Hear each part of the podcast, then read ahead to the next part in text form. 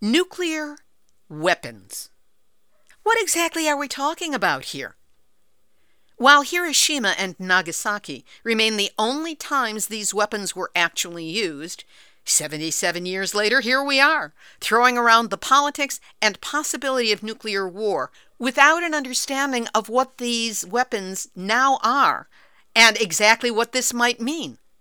So it takes a genuine expert, one who has been writing about nuclear issues for more than five decades, to lay out the facts. And he tells you the Trident II re enters the atmosphere at speeds up to Mach 24. Oh, and each submarine has 24 of these missiles. It splits into up to eight independent reentry vehicles, each with a 100 to 475 kiloton nuclear weapon.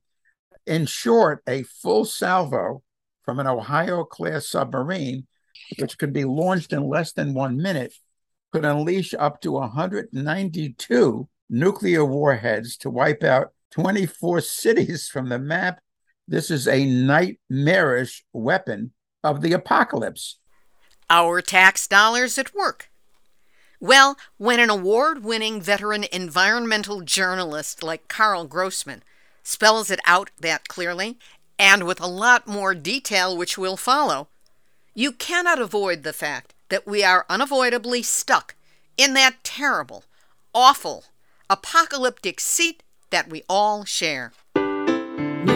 Nuclear hot seat. What are those people thinking? Nuclear hot seat. What have those boys been drinking? Nuclear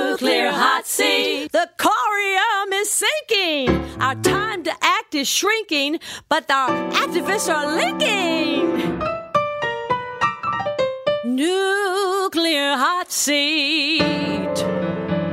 It's the bomb. Welcome to Nuclear Hot Seat, the weekly international news magazine keeping you up to date on all things nuclear from a different perspective. My name is Libbe HaLevy. I am the producer and host, as well as a survivor of the nuclear accident at Three Mile Island from just one mile away so I know what can happen when those nuclear so called experts get it wrong. This week, award winning veteran environmental journalist Karl Grossman offers insights into the exact nature of the nuclear war we would face if circumstances continue to deteriorate on the world stage, along with an examination of the don't worry, be happy messaging being put forth by official United States sources to convince us all that nuclear war is survivable and hey, no big deal. And we will also get some of his thoughts on the shelling of the Zaporizhia nuclear facility in Ukraine.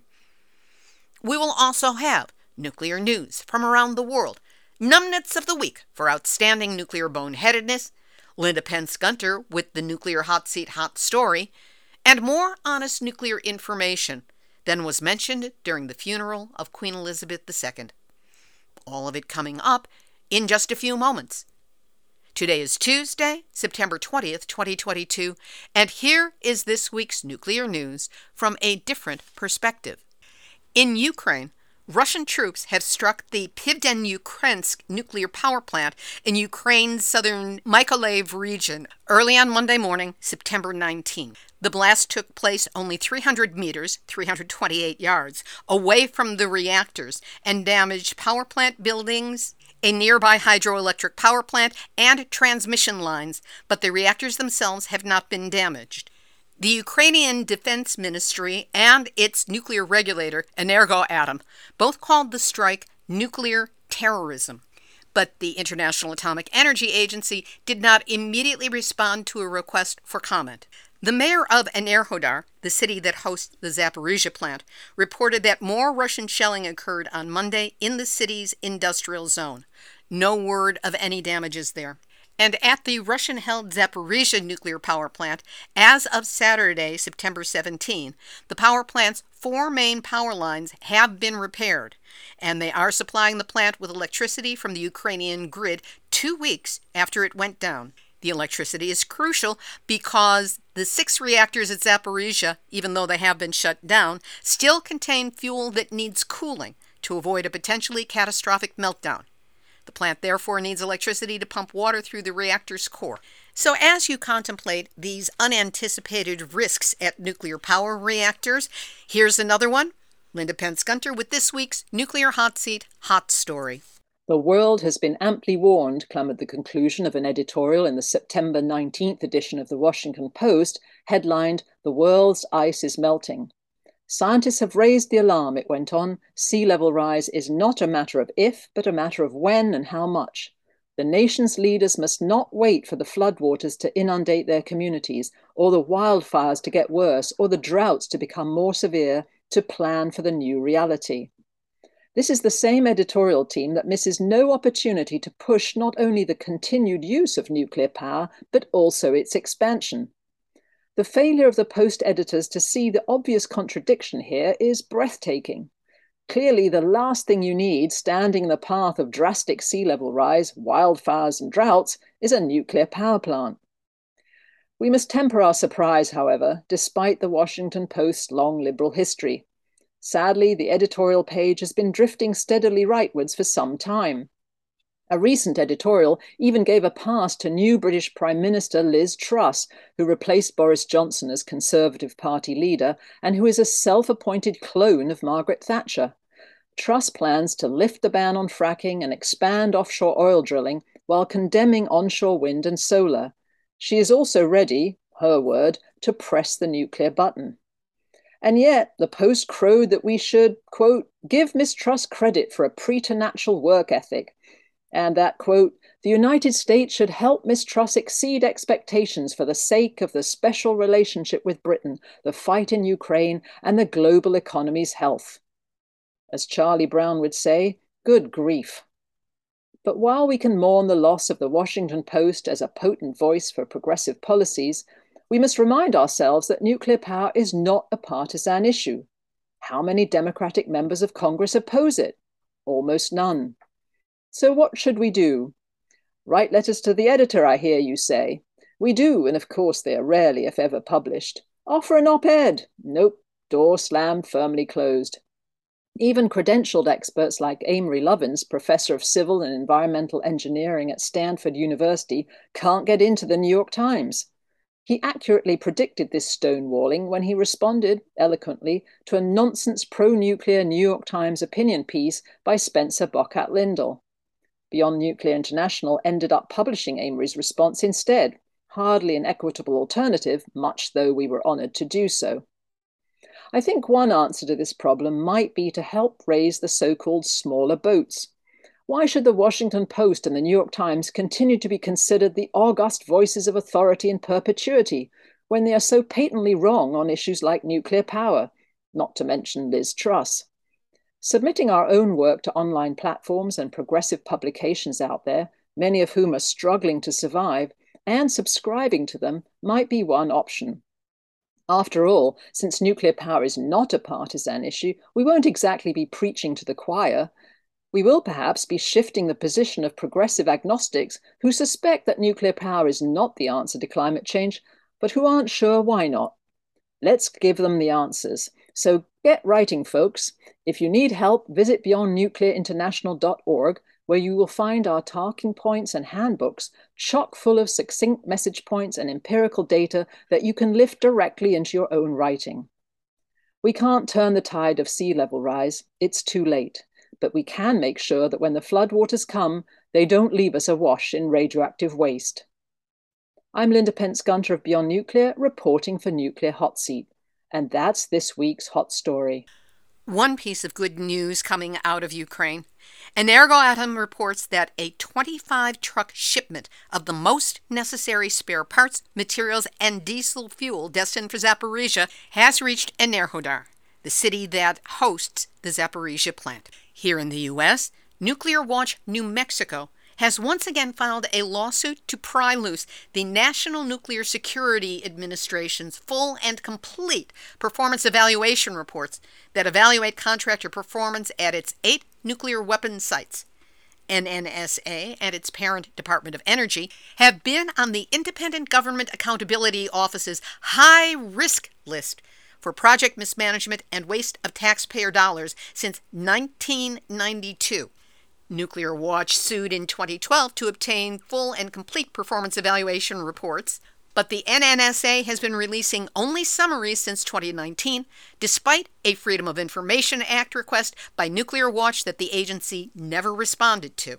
I wonder what they're hiding. In a reactor roundup, Pacific Gas and Electric here in California is once again requesting a license amendment for the Diablo Canyon nuclear plant in the northern part of that state that would presumably reduce requirements for ensuring functionality of the system that provides early warning of intruders entering plant property. This seems to be part of a larger push by the NRC to provide, quote, a regulatory pathway for circumventing regulatory requirements for security, Senior staff at the NRC have objected to the proposed rule that would, among other things, exempt certain new nuclear reactor applicants from the standard requirement for armed responders to protect against radiological sabotage, citing what they say is, quote, the reliability of off site local law enforcement that can always be relied on to respond quickly and effectively enough to protect nuclear plants from terrorist attacks. Yeah, Tell that at the parents of the kids from Uvalde. In Alabama, various violations at the Browns Ferry nuclear plant were found to be related to deficiencies in maintenance and testing of important isolation valves. And in Michigan, a plan has emerged to restart the Palisades nuclear power plant near South Haven if they can get federal grant monies. In Japan, TEPCO reiterates that its waste storage facilities are about to run out of space for radiologically contaminated water at the Fukushima Daiichi site. And so instead of trying to create new storage facilities, they are simply moving ahead with their plans to dump the water into the Pacific Ocean. TEPCO is in the process of building a tunnel into the Pacific to facilitate the release of the radioactive tritium contaminated water with plans to finish that portion of the work by next spring, even though it's not yet clear whether the tunnel will be able to discharge the water. Local fishermen, residents, and people overseas are deeply distrustful of this process, as word comes from Taiwan's food authorities that radioactive isotopes have been detected in six food samples from Japan this year alone. Meanwhile, Japanese Prime Minister Fumio Kishida has announced that Japan is going to revive nuclear power and invest in it as a solution to Japan's energy problems. The country is now planning to restart seven nuclear reactors by summer of 2023, and the government announced it was approving 33 nuclear projects for operations.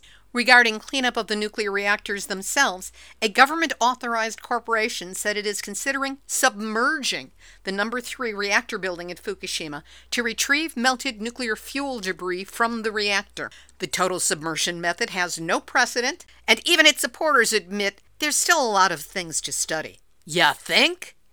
And now, Nuclear hot seat, nuclear hot seat, nuclear hot seat, nuts of the week.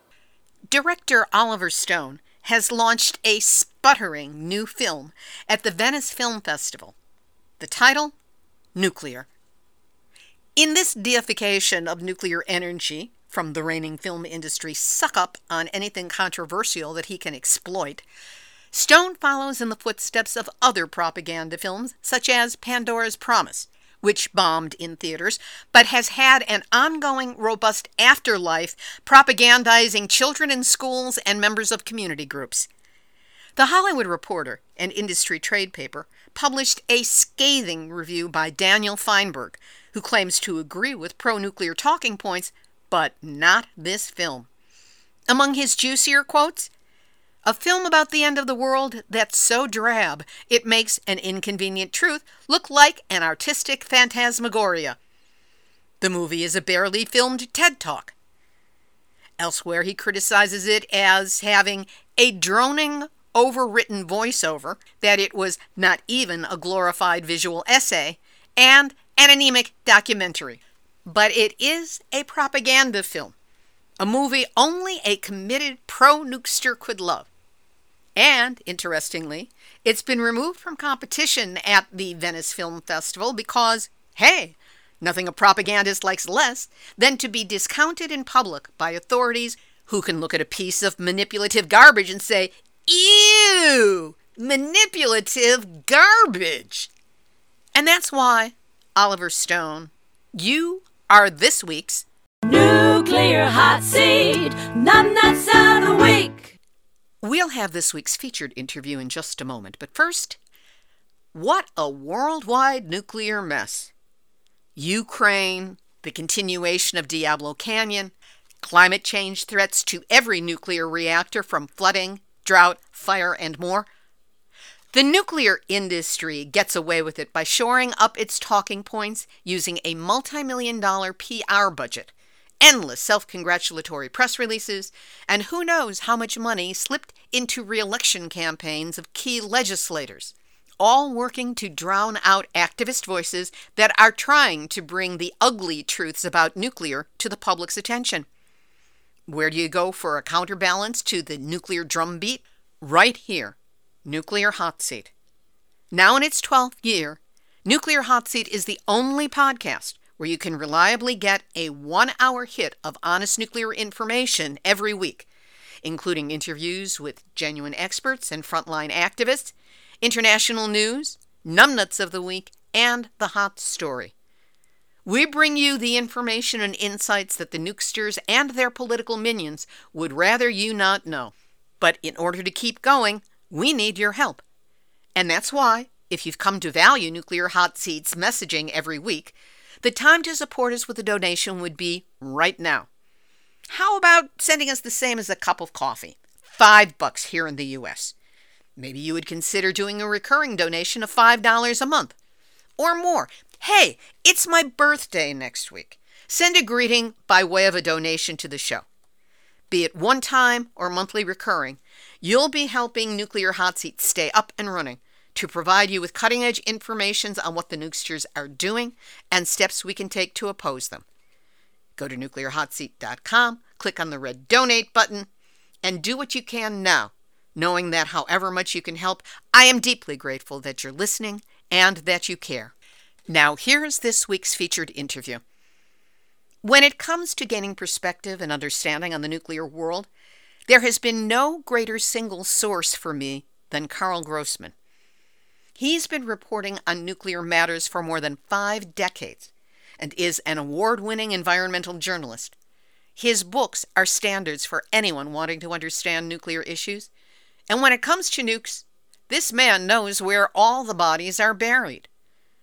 I often call on Karl for input, advice, and clarification, and he never fails to provide accurate, nuanced information while citing more sources than I could possibly come up with on my own.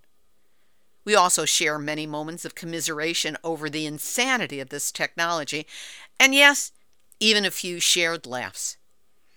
Here, I wanted to check in with Karl on material that he covered in two of his most recent articles the increase of pro nuclear survival propaganda here in the U.S., and the situation at Zaporizhia in Ukraine. I spoke with Karl Grossman on Monday, September 19, 2022.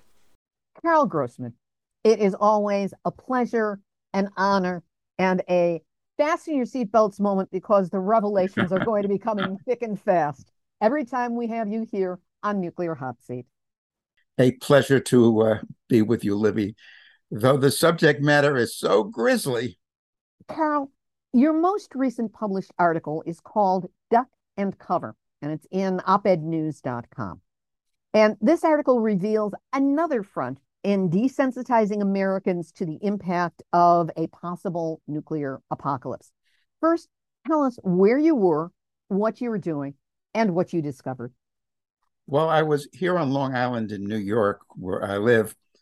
My wife and I were paying a visit to the Shinnecock Indian powwow on the a chunk of Long Island actually still has Indian territory. And there was wonderful dances and arts and crafts from Native American uh, communities and nations all over the United States. And there was a FEMA booth, a Federal Emergency Management Agency booth.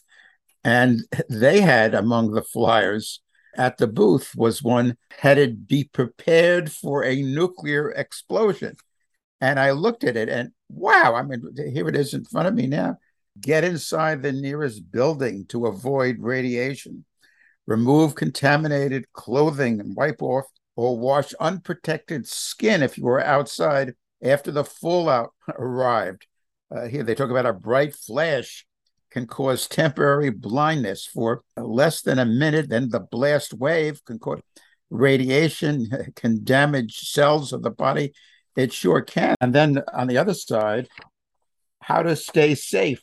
How to stay safe in the event in the event of a nuclear explosion. I mean, this is so it, it brought me back instantly to when I was a kid growing up in the city of New York in Queens and the New York City Board of Education issued dog tags to the kids so uh, we'd be able to be identified in the event of a nuclear apocalypse. And we did duck and cover. That's why that piece is titled Duck and Cover, ducking under our desk regularly to uh, prepare for this uh, attack, nuclear attack by the Soviet Union. Now, sometimes there was a variation, and we would walk, we walked out into the hall and we would ha- have to like duck and cover it. It was kind of like to kneel down or sit down on the floor in a hall. And I mean, it brought me back to that.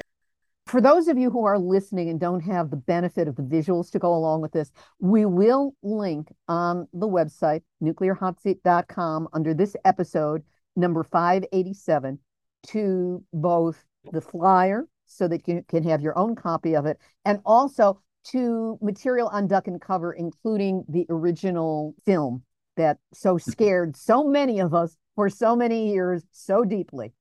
In our time, it isn't a matter of being a kid and being scared. The Bulletin of the Atomic Scientists, they have a doomsday clock, midnight, which uh, signifies to these atomic scientists doomsday, to nuclear annihilation is the term they use in 2021, they kept it. Uh, this is the closest to midnight to nuclear annihilation since 1947 when the clock was set up. In 2022, this year, in January, they still kept it at 100 seconds to midnight. But if that clock had been reset after Russia's invasion of Ukraine, February 24th, I'm told people I know in Washington that quite possibly the doomsday clock would have come even closer to midnight. And that's the situation today. I mean, Russia is threatening a nuclear attack. There's a piece, let me find it quick. I just saw yesterday, this is a Newsweek piece, headline Russian TV says nuclear strike on UK, United Kingdom, would turn it into a Martian desert and it isn't just a nobody, it's Andrei Gurilov. He's a former deputy commander of Russia's southern military district, and now he's a state Duma deputy. He goes on and on. We will win in terms of the invasion of Ukraine when they're not doing too well, I would say. Uh, and this warning uh, the use of nuclear weapons by this guy. Putin and his circle have been threatening since the invasion about using nuclear weapons. We're back to the 1950s, but even worse, considering what nuclear weapons are about these days. This is from the National Interest, which is a middle of the road publication. Piece goes on describing how the Trident II re enters the atmosphere at speeds up to Mach 24. Oh, and each submarine has 24 of these missiles. It splits into up to eight independent re entry vehicles, each with a 100 to 475 kiloton nuclear weapon.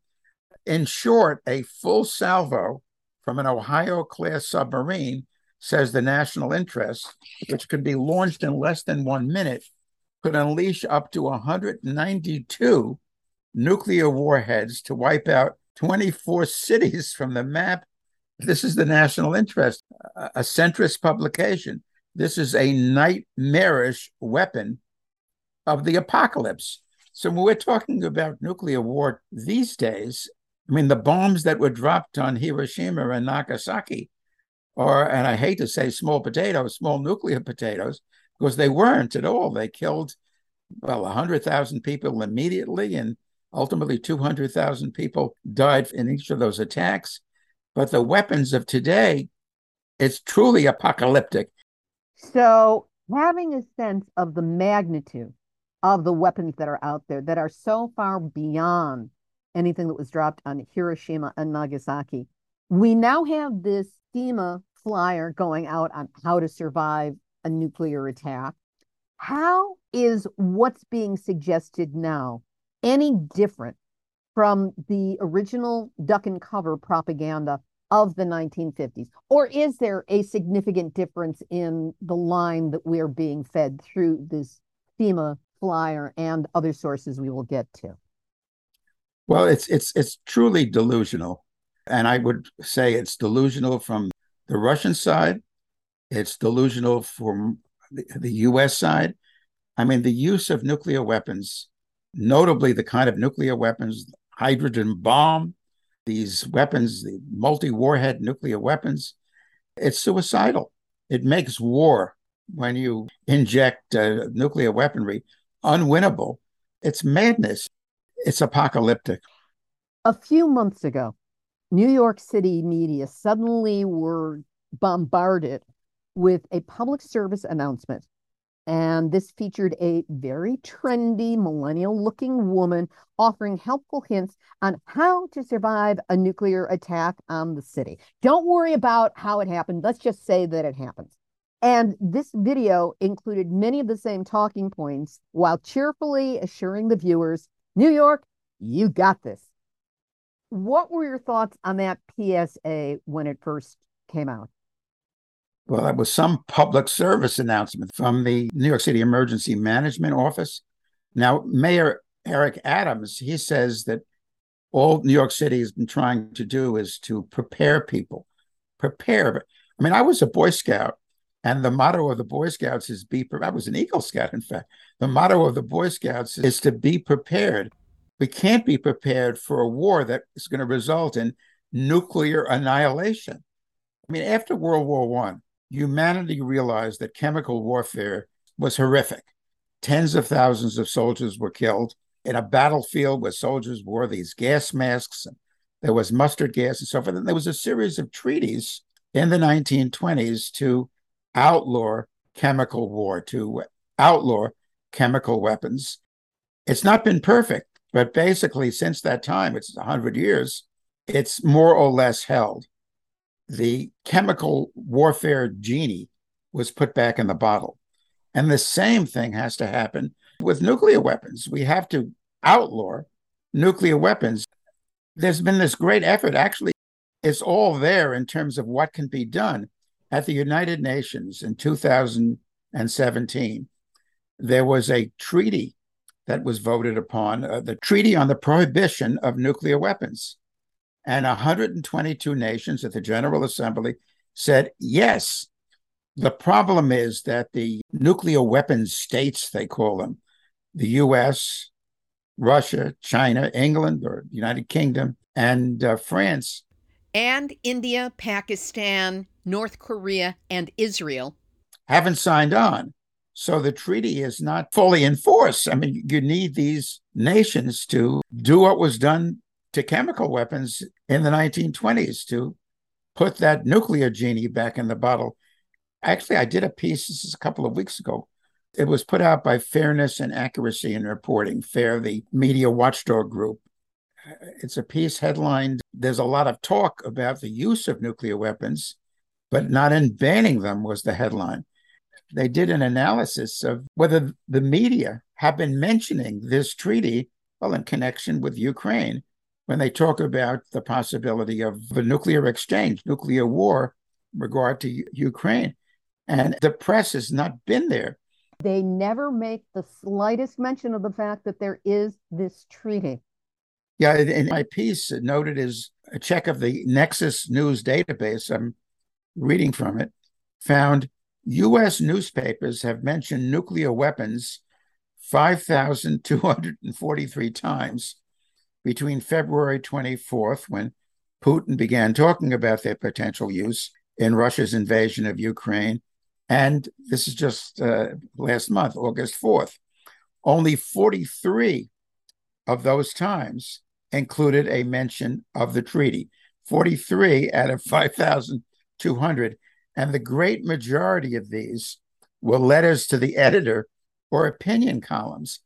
And I think, I mean, like, oh, you take climate change. I did my first TV program on climate change. Ross Gelbspan, terrific journalist, wrote a book, The Heat is On. And in the early 90s, I think it was 93, I did an interview, like you're doing with me, with Gelbspan.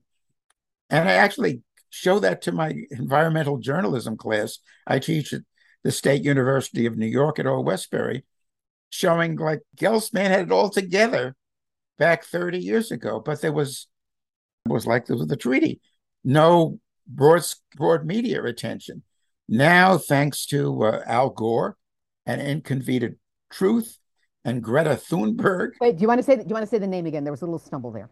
Uh, Al Gore and an Inconvenient Truth. Well, thanks to uh, Al Gore and this teenager from Sweden, uh, Greta Thunberg, and media finally getting it. People are aware these days, and the weather has a lot to do with it too, with climate change and global warming. And so media really has a responsibility, I feel, as a journalist all my working life to like mention the treaty, huh?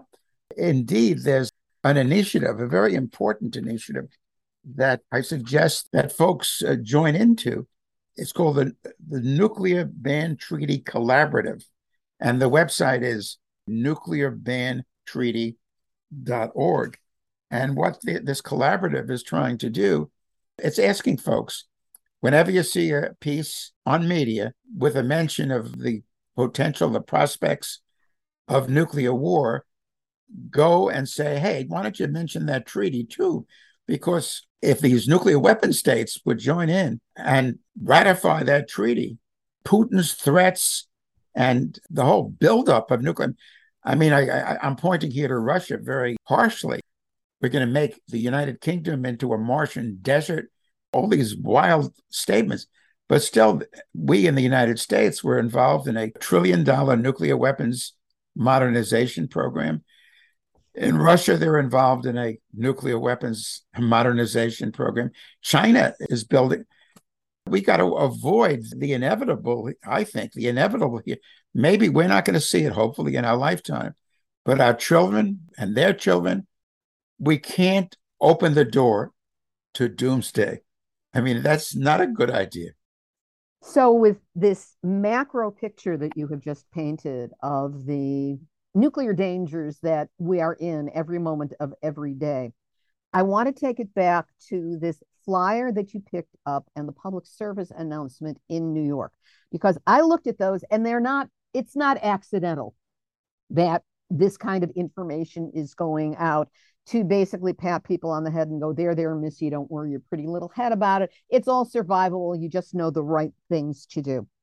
And I looked back as to when this work started appearing. Why what seems like the sudden and increasing push by the United States to assure all of us that they're there, it's just a nuclear bomb, it's survivable, go in, take off your mm. clothes, take a shower, et cetera, et cetera. And I was wondering why this has suddenly become so much more prominent. The date on the flyer, the original date, if you look online, is 2018. And the public service announcement, it came out earlier this year it would have taken a couple of months for funding, production, et cetera. So let's say January 1st of 2021. So we've got these two things. Why in 2018 would this come out? And I think the answer is the United Nations Treaty on the Prohibition of Nuclear Weapons, the TPNW, because that finally passed in 2017. And in the wake of that, it needed 50 ratifications from 50 separate nations before it became into force of law, which it did on October 24th of 2020. So the first benchmark is late in 2017, this passes. Suddenly in 2018, we've got a propaganda piece flyer coming out that's really just a slightly better graphics duck and cover. And then as soon as it is three months after the 50th ratification of the treaty, which is January 22nd of 2021, not long after that, we've got a visual. We've got a public service announcement of going, oh, don't worry, New York, you've got this. No big deal. It's just a nuclear bomb with no understanding in the public of the magnitude of what one of these could do back in Hiroshima and Nagasaki, let alone the magnitude that we have them now. And I'm wondering if this might be part of an ongoing, increasing PR campaign, propaganda campaign by the US to go, hey, don't pay any attention to all of those nuclear weapons that are out there. Don't pay any attention to the fact that there's a treaty that might be a way around it and might be as effective as chemical biological warfare was back at, during World War One and before that.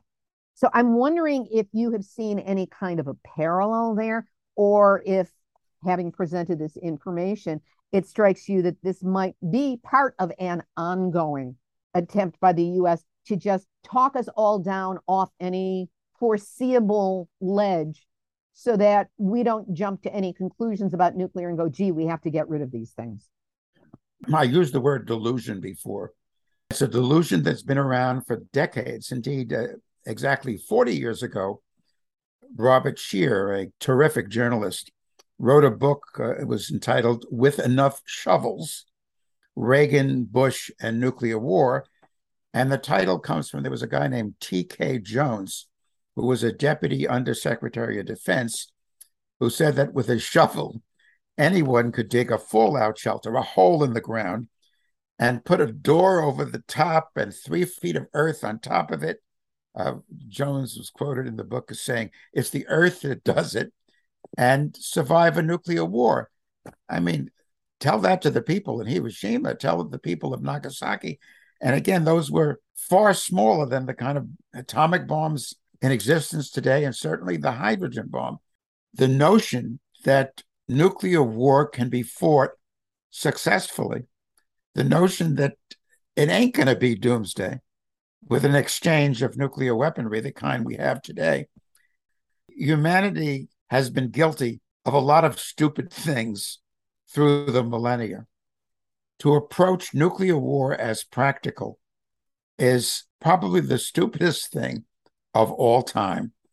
Again, we have to deal with it like chemical weapons were dealt with and get that genie back in the bottle. The people of the world, I've been to Russia actually when Russia opened up in the 1990s, early 2000, before Putin really took despotic rule. I gave a series of presentations. Seven times I was uh, to Russia. I was invited by the environmental advisor to Yeltsin and Gorbachev, Dr. Alexei Yablokov, who passed away about a year and a half ago, so sadly.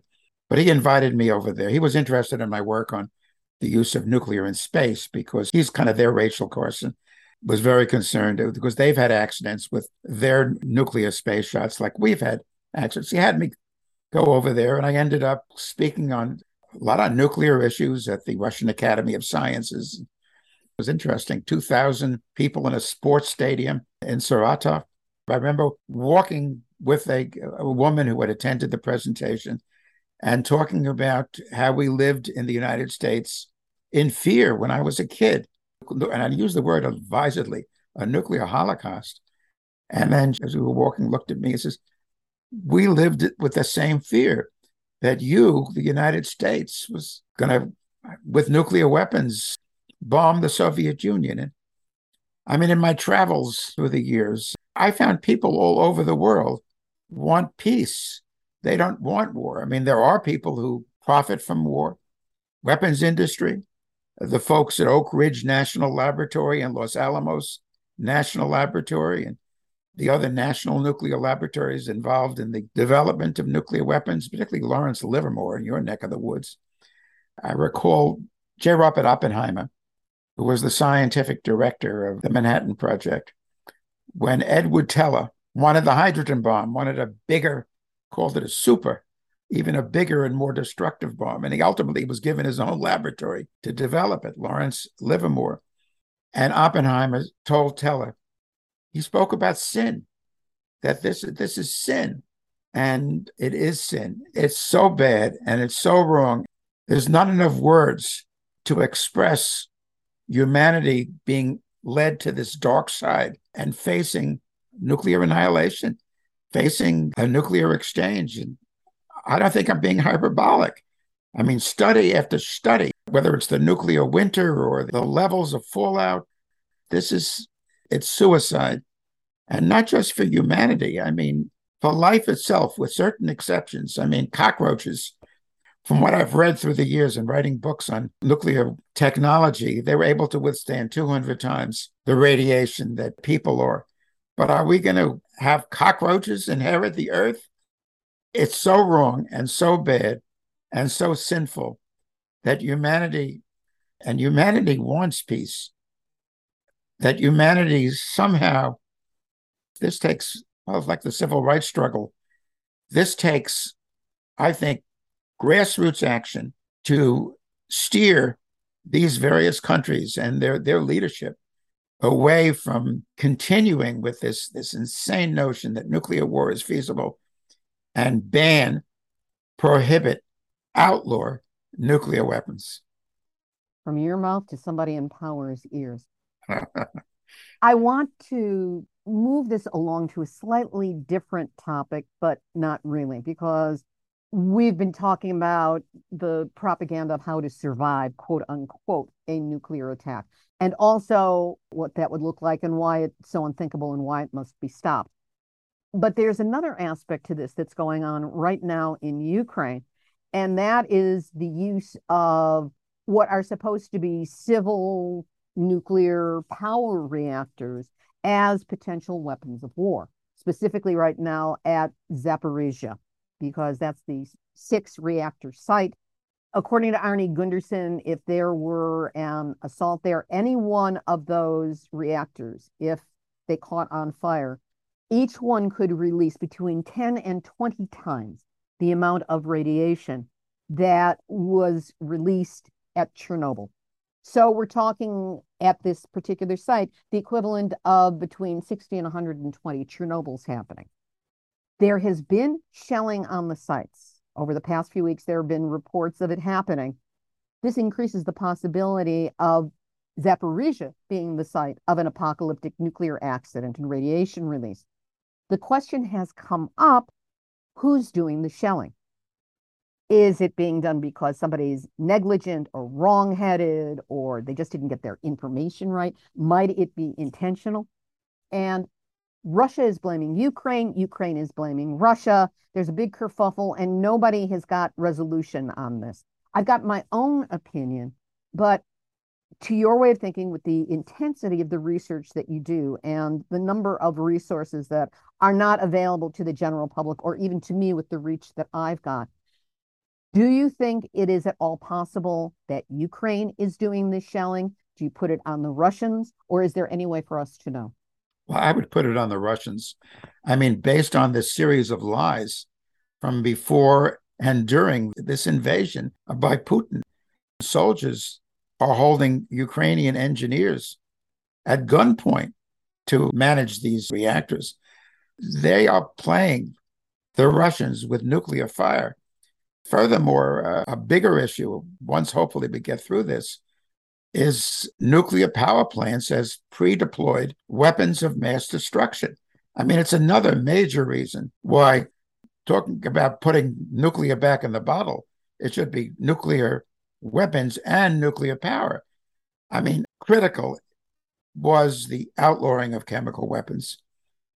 And critical today is the prohibition of nuclear weapons and the use, the production, the testing, the stockpiling, which is what the treaty says, of nuclear weapons. But beyond that, nuclear war, chemical war, terrible. War itself is terrible. But I don't know whether war will ever be, war itself, put back in the bottle. I don't know about human nature and the uh, aggressive aspects of human nature. So if war is to continue, not with nuclear, not with chemical, but still continue, you can't allow nuclear power plants to be inserted into the equation because, I mean, see what's happening today in Ukraine with I believe Russia shelling that nuclear plant. Again, don't they know what this could lead to? And to deal with this reality, unfortunately, of war being part of the human equation, we got to get nuclear technology, nuclear power out of that equation, because inevitably there's going to be, and it could be tomorrow, a nuclear plant hit in an exchange, a conventional exchange. And nuclear power plants has a thousand times inside it more the radioactivity of the Hiroshima bomb.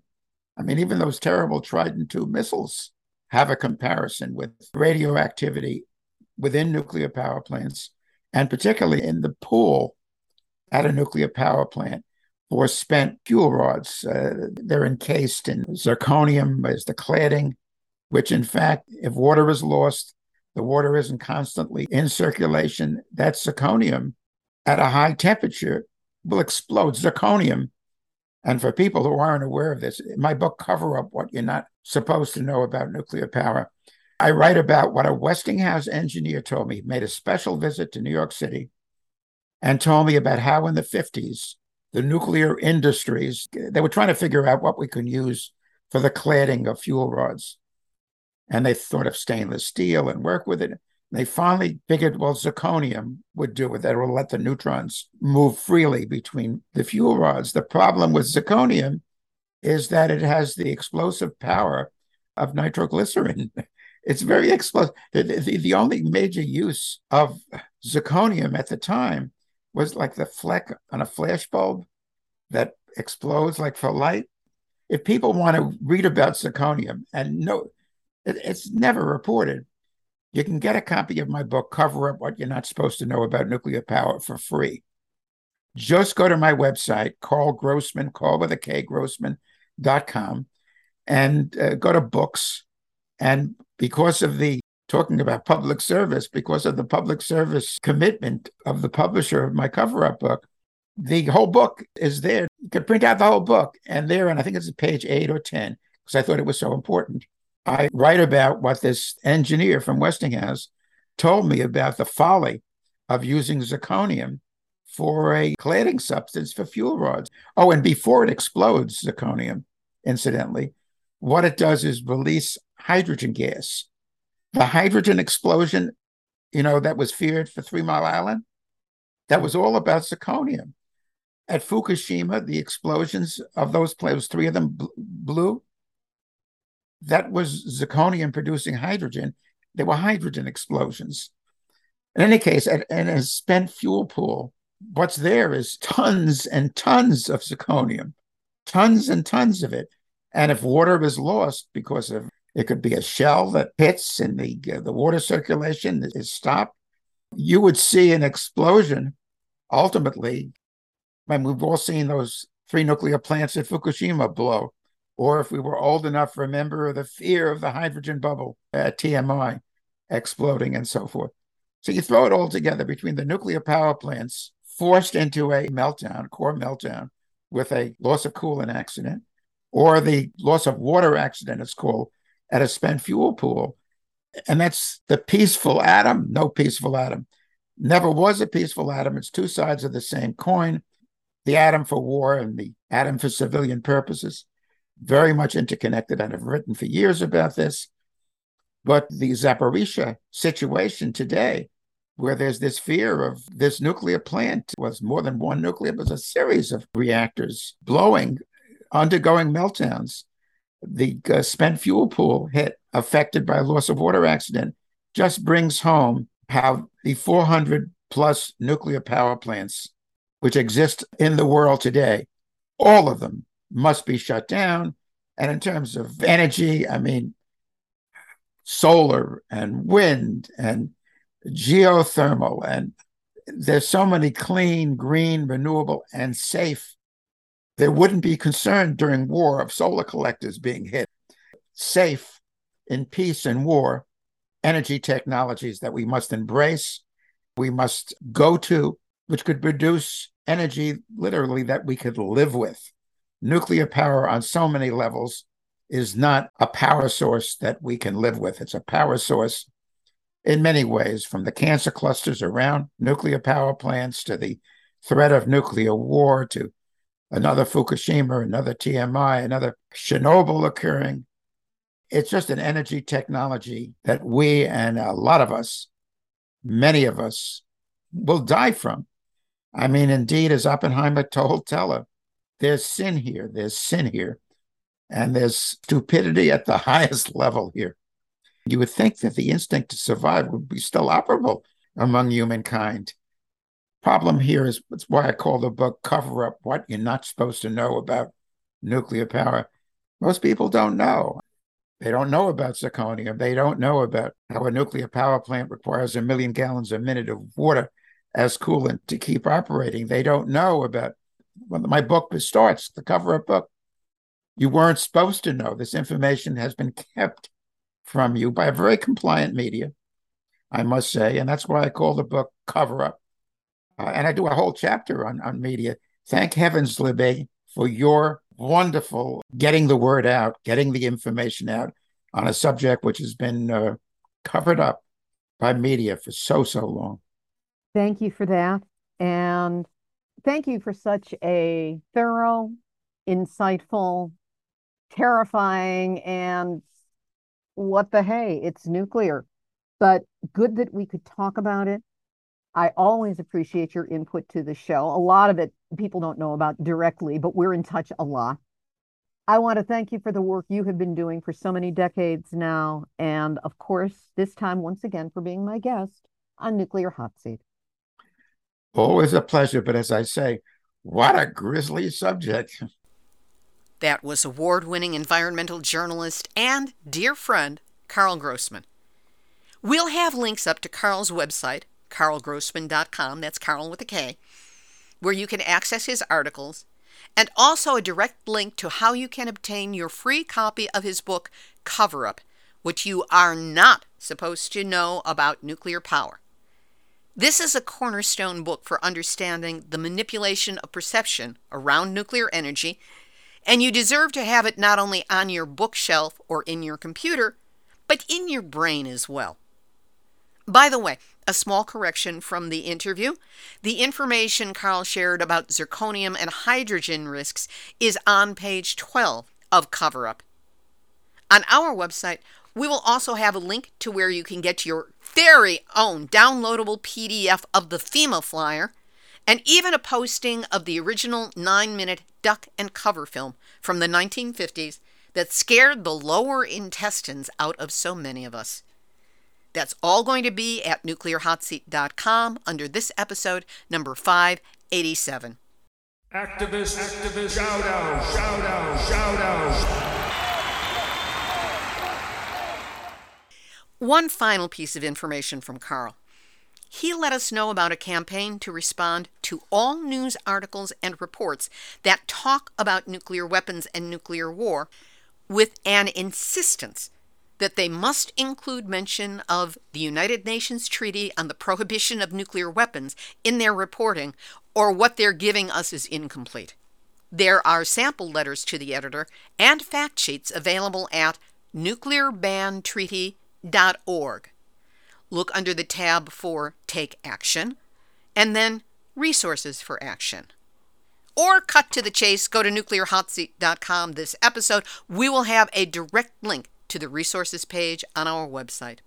The annual Keep Space for Peace Week will be observed October 1st through 8th and will cover cyber warfare and Space Force, NATO moving into space, space debris, and environmental impacts from launches. It is being sponsored and produced, as always, by the Global Network Against Weapons and Nuclear Power in Space. You can learn more about it by going to spaceforpeace.org, and that's the number four. Don't spell it out. Space number four peace.org. And the Coalition Against Nukes is looking to grow its membership on Facebook. So if you haven't yet, go to can, C period, A period, N period, and hit the follow button. It's a great group of dedicated activists from across the spectrum. They've done great work in the past. They remain a terrific source of information, and I know that they will have plans in place to do great work in the future. So join them, won't you? And then, while you're on Facebook, go to Nuclear Hot Seat and click to follow. There are actually two Nuclear Hot Seat sites, but this is the one with the red and black logo on it. Every click moves us closer to moving up in the Facebook algorithms and getting seen by more people. So help us out, won't you? This has been Nuclear Hot Seat for Tuesday, September 20th, 2022. Material for this week's show has been researched and compiled from nuclear-news.net, deunrenard.wordpress.com, beyondnuclear.org, NIRS.org, the International Campaign to Abolish Nuclear Weapons, or ICANW.org, the International Atomic Energy Agency, Coalition Against Nukes, Counterpunch.org, monarchpartnership.co.uk, HollywoodReporter.com, HuffPost.com, TheGuardian.com, TruthOut.org, VOANews.com, Reuters.com, Ed Lyman of the Union of Concerned Scientists, Dr. Paul Dorfman, MLive.com, NukeWatch.org, ClimateCrocks.com, VCStar.com, San Diego Union Tribune.com, Mainichi.jp, Tokyo-np.co.jp, Arirang.com, KBS.co.kr, Yahoo.com, TaiwanNews.com, JapanTimes.co.jp, Independent.co.uk, Spiegel.de,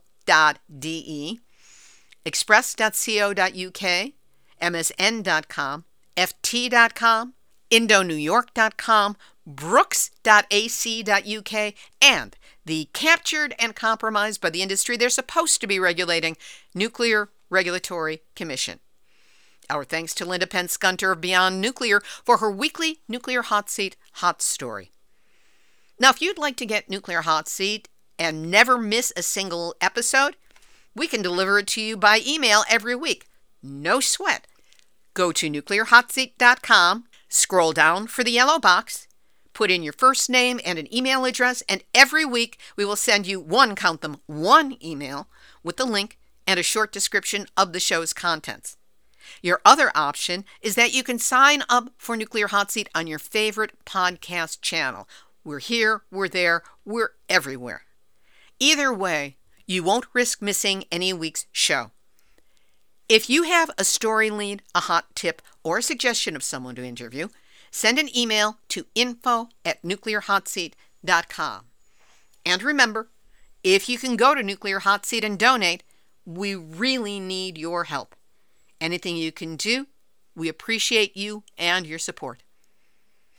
This episode of Nuclear Hot Seat is copyright 2022, Libbe Halevi, and Heartistry Communications. All rights reserved, but fair use allowed as long as proper attribution is provided. That means mention the program, mention the website. No big deal for you, but it is for us. This has been Libbe Halevi, producer and host of Nuclear Hot Seat, reminding you that, as United States Secretary General Antonio Guterres said, let's eliminate these nuclear weapons before they eliminate us. Good idea. And there you have it. You've just had your weekly nuclear wake up call. So, whatever you do, do not go back to sleep because we are all in the nuclear hot seat. Nuclear hot seat. What are those people thinking? Nuclear hot seat. What have those boys been drinking? Nuclear hot seat. The corium is sinking. Our time to act is shrinking, but our activists are linking. Nuclear hot seat. It's the bomb.